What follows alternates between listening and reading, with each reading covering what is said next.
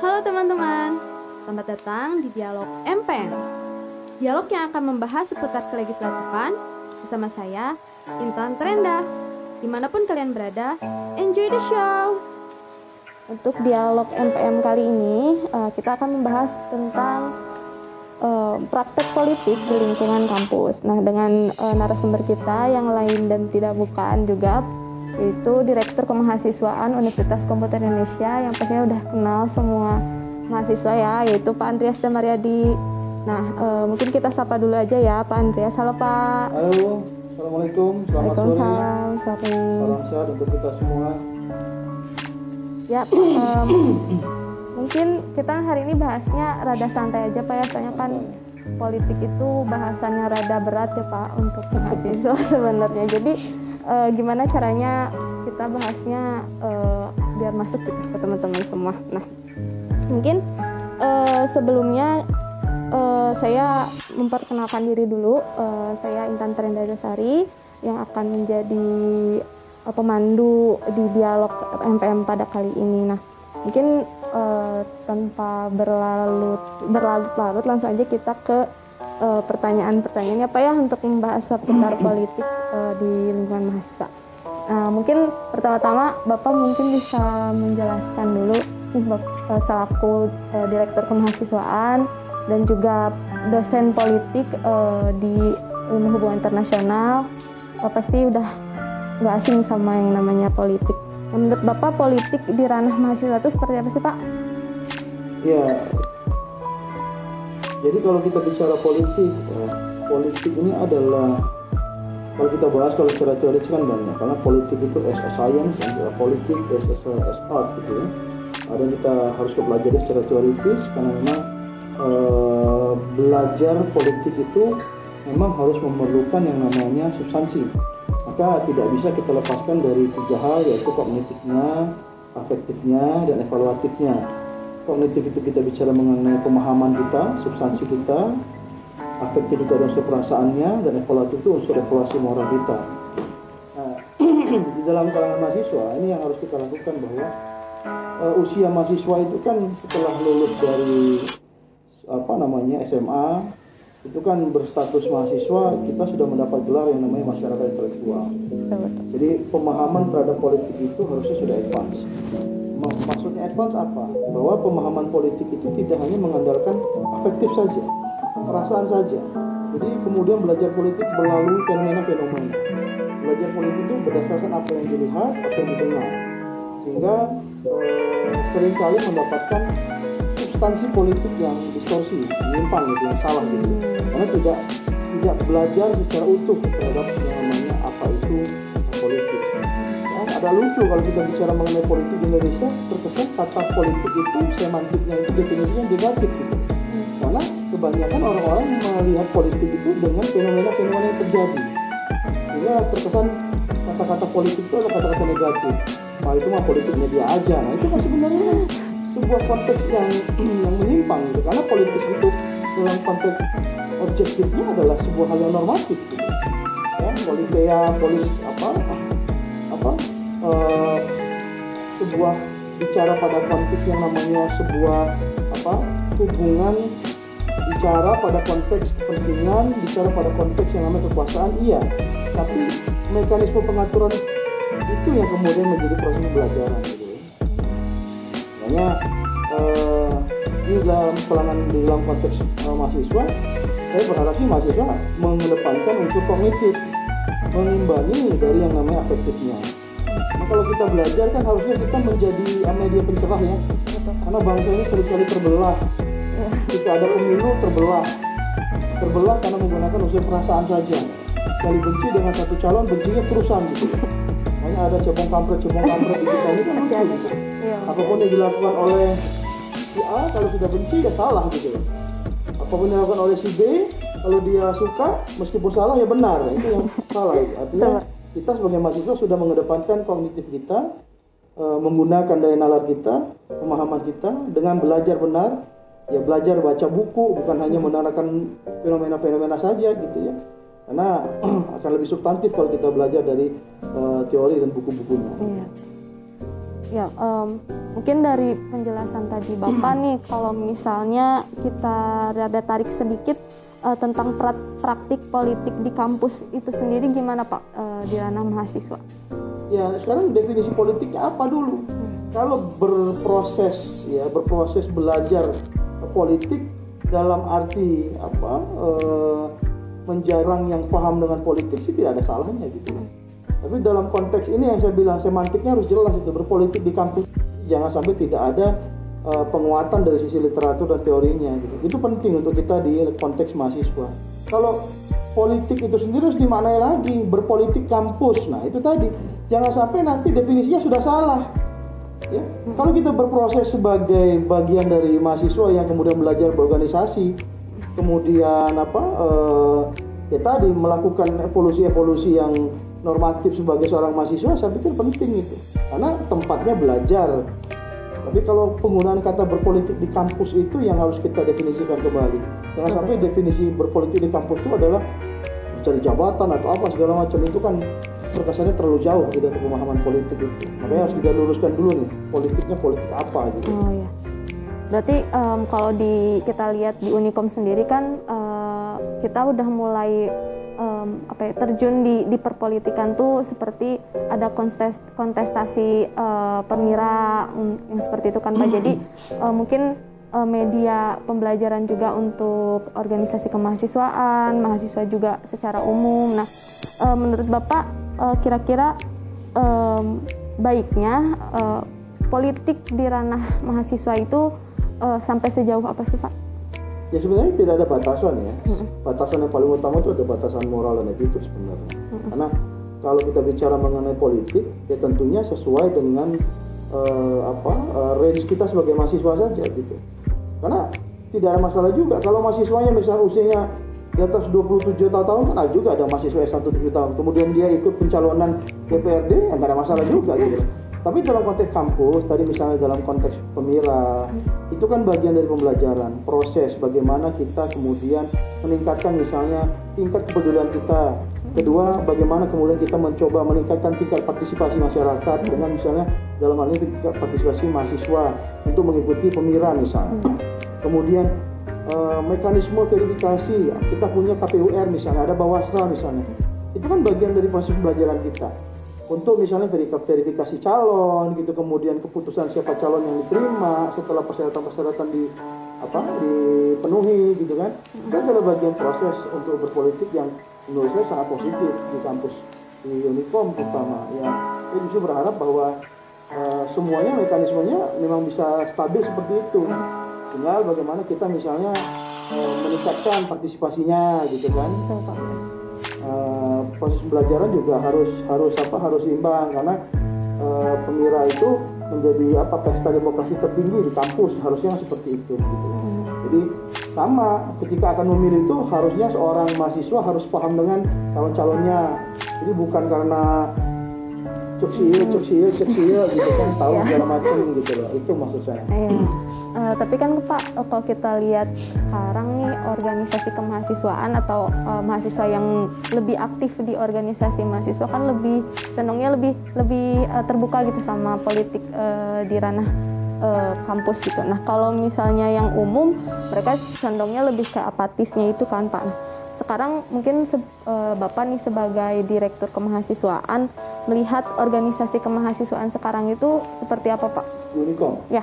Unicorn. Kalau menurut saya dinamika apa uh, Ormawa di kita ini sangat dinamis dan saya cenderung mengatakan bahwa uh, pertumbuhannya cukup baik gitu Pertama pertumbuhan jumlah organisasi mahasiswaan, kemudian uh, dari apa proses pengurusan masing-masing menurut saya uh, sudah menunjukkan keseriusan dalam hal ini tidak hanya sekedar ada pengurus gitu ya, tapi ada mekanisme pemilihan masing-masing di UKM misalnya atau di himpunan mahasiswa atau di level universitas ada MPM atau DPM atau BEM justru itu sudah menurut saya sudah sudah sangat baik lah ya.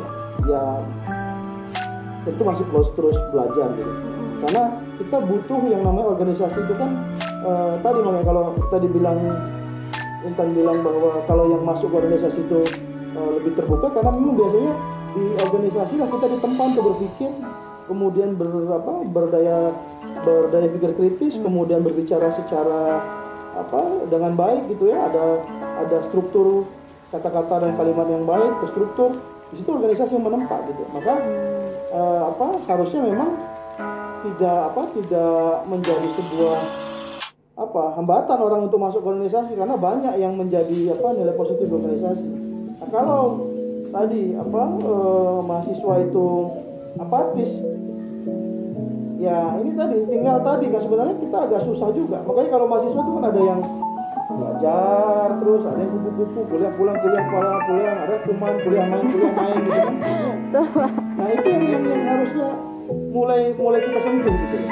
Artinya teman-teman yang belajar kan bagus, tapi harus ada yang namanya misalnya pergaulan. Nah, kita bawa ke dalam ranah uh, organisasi kemahasiswaan misalnya yang memberikan nilai positif yang sesuai dengan minatnya tentunya. Apakah itu di UKM atau di HIMA ataukah di eksekutif dan juga legislatifnya di uh, universitas gitu kan. Jadi menurut saya sih memang perlu proses untuk membuat apa tingkat partisipasi itu menjadi lebih baik gitu. Hmm, baik Pak. Nah sekarang kalau kita tadi udah membahas organisasi kemahasiswaan untuk uh, lebih lebih kritis gitu ya Pak ya. Nah tapi menurut Bapak sendiri ormawa yang paling ideal atau yang ideal lah menurut Bapak itu seperti apa ya selaku direktur kemahasiswaan yang udah uh, melihat banyak dinamikanya gitu Pak? Ya kalau menurut saya sih ormawa yang ideal itu adalah yang pertama oh, organik Ormawa itu dia dengan teguh mengikuti semua aturan yang diberikan oleh universitas itu pasti. Artinya eh, mereka tidak lupa bahwa bagaimanapun besarnya mereka mereka ada di bawah sebuah institusi kampus yang bernama universitas. Yang kedua mereka harus menghormati adik-adik yang mereka buat karena tidak boleh melanggar konstitusi misalnya itu kalau ada konstitusi lain tapi ADART adalah sebuah hal yang wajib untuk di dijadikan pedoman gitu.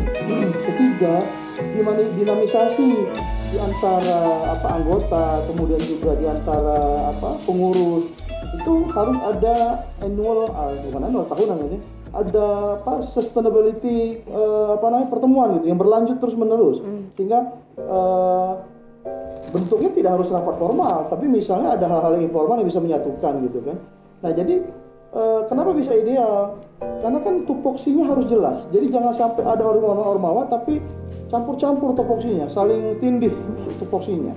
Nah ini yang harus kita pertegas. Makanya ada ART dan juga peraturan-peraturan kampus, ya, berkomunikasi dengan pihak kampus atas semua kegiatan yang dilakukan. Hmm. Karena bagaimanapun juga ormawa itu kan ada di dalam institusi kampus. Dan kalau saya, menurut saya di Unikom ini kita memberikan kebebasan yang bertanggung jawab ya ingat ya kebebasan yang bertanggung jawab nanti bukan kebebasan berkebablasan ya karena kebebasan bertanggung jawab itu harus dengan substansi tadi harus dengan pemahaman. Banyak orang tidak paham banyak orang cuma bisa mengatakan demokrasi demokrasi tapi tidak paham apa itu demokrasi. Hanya bicara pada kebebasan berbicara kebebasan ini kebebasan itu tapi tidak paham dengan apa itu realnya demokrasi gitu ya. Hmm. bahwa pemahaman itu penting bebas dan paham gitu bebas dan berpengetahuan. Kan itu yang menjadi menjadi kuncinya gitu kalau orang semua berdebat dengan kebebasannya. Oh debat kusir semua kita gitu. Iya. dan pemahamannya nggak ada yang jelas sebagai sebuah standar gitu. Iya benar. Nah um, kalau kalau sekarang sih kita ngelihat uh, Ormawa di Unikom memang udah ya maksudnya masih aman-aman aja kan Pak ya? E, mungkin dibilang ideal belum tapi juga sudah mungkin berproses berproses, berproses gitu ya Pak ke arah sana. Nah tapi e, Bapak sendiri selaku direktur kemahasiswaan e, sebenarnya tuh mungkin banyak juga teman-teman yang belum tahu gitu ya fungsi Bapak sebagai firma itu di dalam keorganisasian mahasiswa itu apa sih Pak?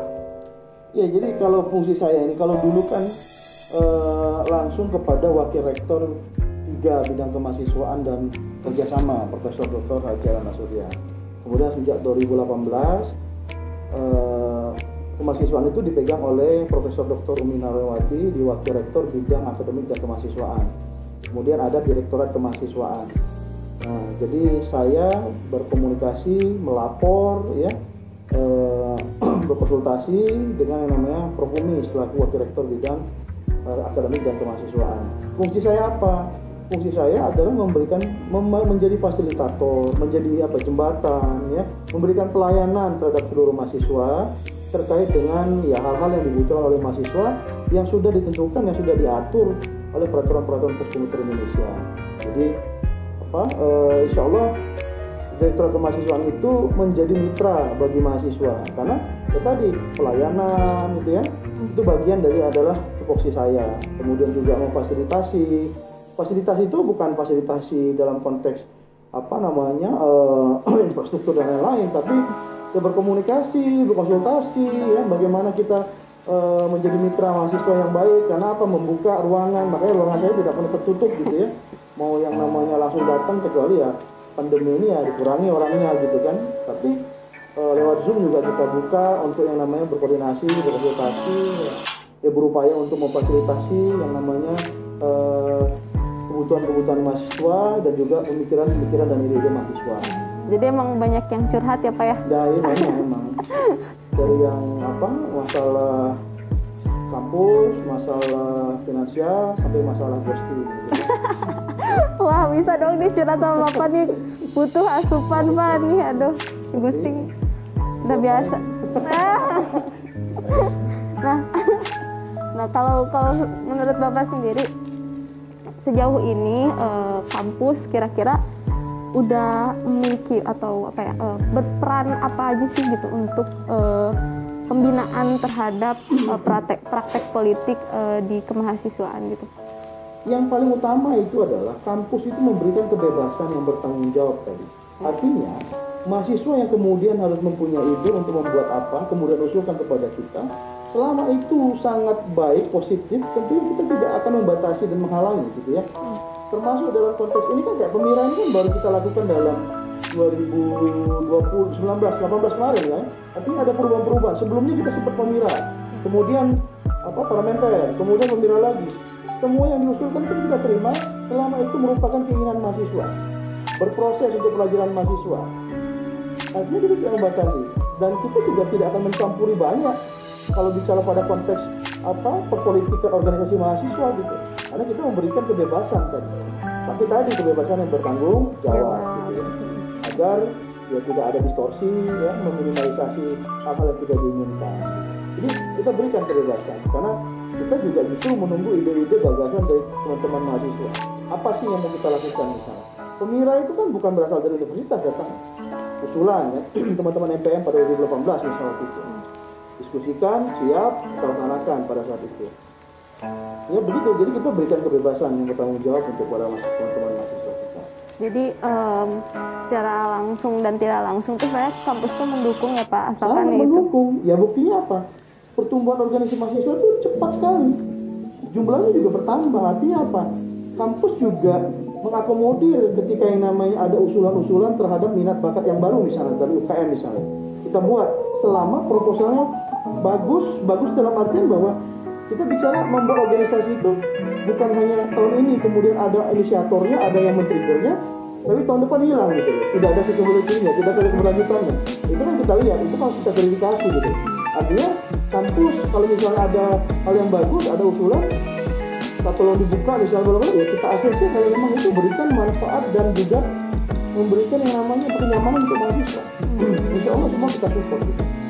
nah eh, dalam hal mensupport gitu ya Pak eh, kampus sendiri melihat eh, apa organisasi kemahasiswaan itu eh, memiliki dinamikanya sendiri kan Pak ya. Nah eh, mungkin kemarin juga eh, kita kita sempat naik turun gitu ya eh, di keorganisasi kemahasiswaan nah menurut Bapak eh, gimana sih si dinamika Ormawa ini teh gitu sejauh ini eh, di Unicom Ya kalau saya kan baru jadi direktur mahasiswa 2018 ya. Dan menurut saya sih dinamikanya masih dinamika yang wajar. Terutama kan eh, semenjak 2020 kemarin kita apa eh, mengalami pandemi ini. Sehingga sebenarnya secara efektif kan tidak tidak tidak apa tidak luring gitu kan semuanya itu kita semua kan via daring gitu kan.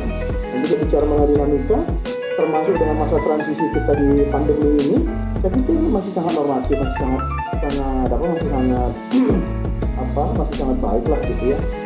Eh, di luar permasalahan-permasalahan yang yang yang misalnya yang di luar non di, di luar kemahasiswaan ya. Hmm. karena berbeda juga organisasi kemahasiswaan dengan individu mahasiswa yang kemudian tidak tergabung dengan organisasi mana pun misalnya kemudian mempunyai ide atau segala macam yang kemudian misalnya menggunakan media sosial dan lain-lain gitu. Selama bentuknya organisasi kemahasiswaan selama ini ya insya Allah kita bisa berkomunikasi dengan baik selama ini gitu. Hmm. Walaupun pandemi apa ya, iya. Walaupun sebenarnya apa eh, kegiatan mahasiswa tuh mulai-mulai tersendat-sendat karena juga. ya makanya saya bilang tahun kemarin itu saya pikir wajar kalau tersendat. Kenapa? Kita harus ada masa transisi penyesuaian kan? Dari yang biasanya luring menjadi daring penyelenggara penyelenggara kegiatan juga di luar bukan hanya di kita itu juga harus berpikir dua kali kan? Apa kegiatan yang bisa dilakukan secara daring yang kemudian peminatnya banyak kemudian tetap apa menjadi apa eh, yang menyenangkan gitu kan? Jangan jangan sampai apa dibuat tapi tidak ada peminat gitu kan? Malah tidak tidak tidak apa tidak membuat kegiatan itu secara efektif. Makanya saya bilang tahun kemarin itu adalah tahun transisi. Nah insya Allah tahun ini saya pikir kalaupun masih tetap daring saya pikir teman-teman di semua ormawa sudah sudah paham harus harus harus apa gitu Hmm, Dan mungkin sekarang eh, udah lebih membaik ya Pak ya, Iya. Eh, karena udah melewati masa transisi itu. Ya. Eh, mungkin eh, kita udah udah udah banyak nih eh, berdiskusi. Mungkin eh, sekarang untuk penutupan kali ya Pak ya. Kira-kira Bapak punya eh, masukan atau quotes nih buat eh, teman-teman sahabat pendengar eh, dialog MPM eh, tentang politik mahasiswa dan kegiatan organisasi mahasiswa. Nah, gimana? Kalau quotes berat banget gue jadi begini aja menurut gue sih gini. Eh, belajarlah bergembiralah bersosialisasi bersosialisasilah dengan bentuknya misal organisasi kemahasiswaan karena semua itu menjadi ajang pembelajaran buat kita jadi jadi mahasiswa itu kan ada fase tersendiri cuma 4 tahun dalam hidup kalian kalau lulusnya tepat waktu ya Amin ya Allah. Iya. Cuma empat tahun dalam hidup kalian. Karena saya mantan mahasiswa, saya merasakan bahwa ketika saya di perguruan tinggi menjadi mahasiswa itu adalah salah satu fase yang paling baik dan paling indah dalam hidup saya. Karena apa? Ya karena tadi kita belajar, tapi juga berorganisasi dan bergaul. Bergaul itu kan bersosialisasi. Tapi tentu dengan pilihlah ya pergaulan yang baik tentunya. Yang kedua, kognitif tadi. Ketika kita mau bergabung dengan organisasi kemahasiswaan, saya yakin bahwa yang namanya setiap organisasi itu menempa anggota-anggotanya untuk berpikir kritis tadi, berbicara dengan lebih baik, retorik apa, retorika bicaranya bagus. Tapi yang kedua jangan sampai ego mengalahkan segalanya. Karena banyak sekali kadang-kadang ya apa, ada mungkin beberapa orang yang menu- ingin menunjukkan eksistensi, eksistensinya terlalu lebih tapi tidak melihat bahwa kapasitasnya belum sampai sana. Ya, jadi mari kita bicara pada porsinya gitu. Saya yakin kalau di Universitas Komputer Indonesia ini eh, mahasiswanya hebat-hebat dan apa eh, pinter-pinter gitu ya. Dan saya yakin semuanya punya attitude yang baik dan punya apa eh, tingkat penalaran juga yang baik gitu ya. Jadi yuk sama-sama kita belajar, kita bergembira, kita bergaul dan tadi lulus dengan ilmu yang baik dan ilmu itu jadi modal untuk hidup kita. Amin. Nah, organisasi kemahasiswaan ya bisa menjadi modal juga untuk yang namanya perkembangan politik kalau memang ingin dilanjutkan di luar gitu ya. Karena banyak nih mantan-mantan apa organisatoris kita juga di luar berkembang ya di partai politik atau di mana segala macam. Itu ya. Ya, wah luar biasa sekali ya eh, teman-teman pendengar. Eh, semoga nih dari hasil diskusi kita dengan Pak Andreas yang panjang kali lebar dan luar biasa apa ya? Pokoknya ya itu Pak eh, banyak masukan juga mungkin eh, untuk teman-teman kita yang tadinya tidak paham eh, jadi paham, yang tadinya udah paham lebih paham lagi gitu ya dan eh, mengerti juga kalau misalnya kampus itu sebenarnya support dengan Support. Pak Rektor itu punya komitmen yang besar sekali terhadap mahasiswa. Karena pesan utamanya adalah bahagiakan mahasiswa. Itu aja. ya, Jadi ya berproses untuk membahagiakan mahasiswa itu. Jadi ya gitu harapannya eh, teman-teman eh, mahasiswa umum juga bisa lebih eh, aware gitu dengan dengan kegiatan kemahasiswaan dan juga nggak alergi lah eh, istilahnya dengan eh, yang namanya politik kampus. Karena yaitu eh, mungkin kalau mahasiswa kan eh, apa ya kita ladangnya mencari ilmu tuh di kampus itu ya Pak. Karena kita nanti.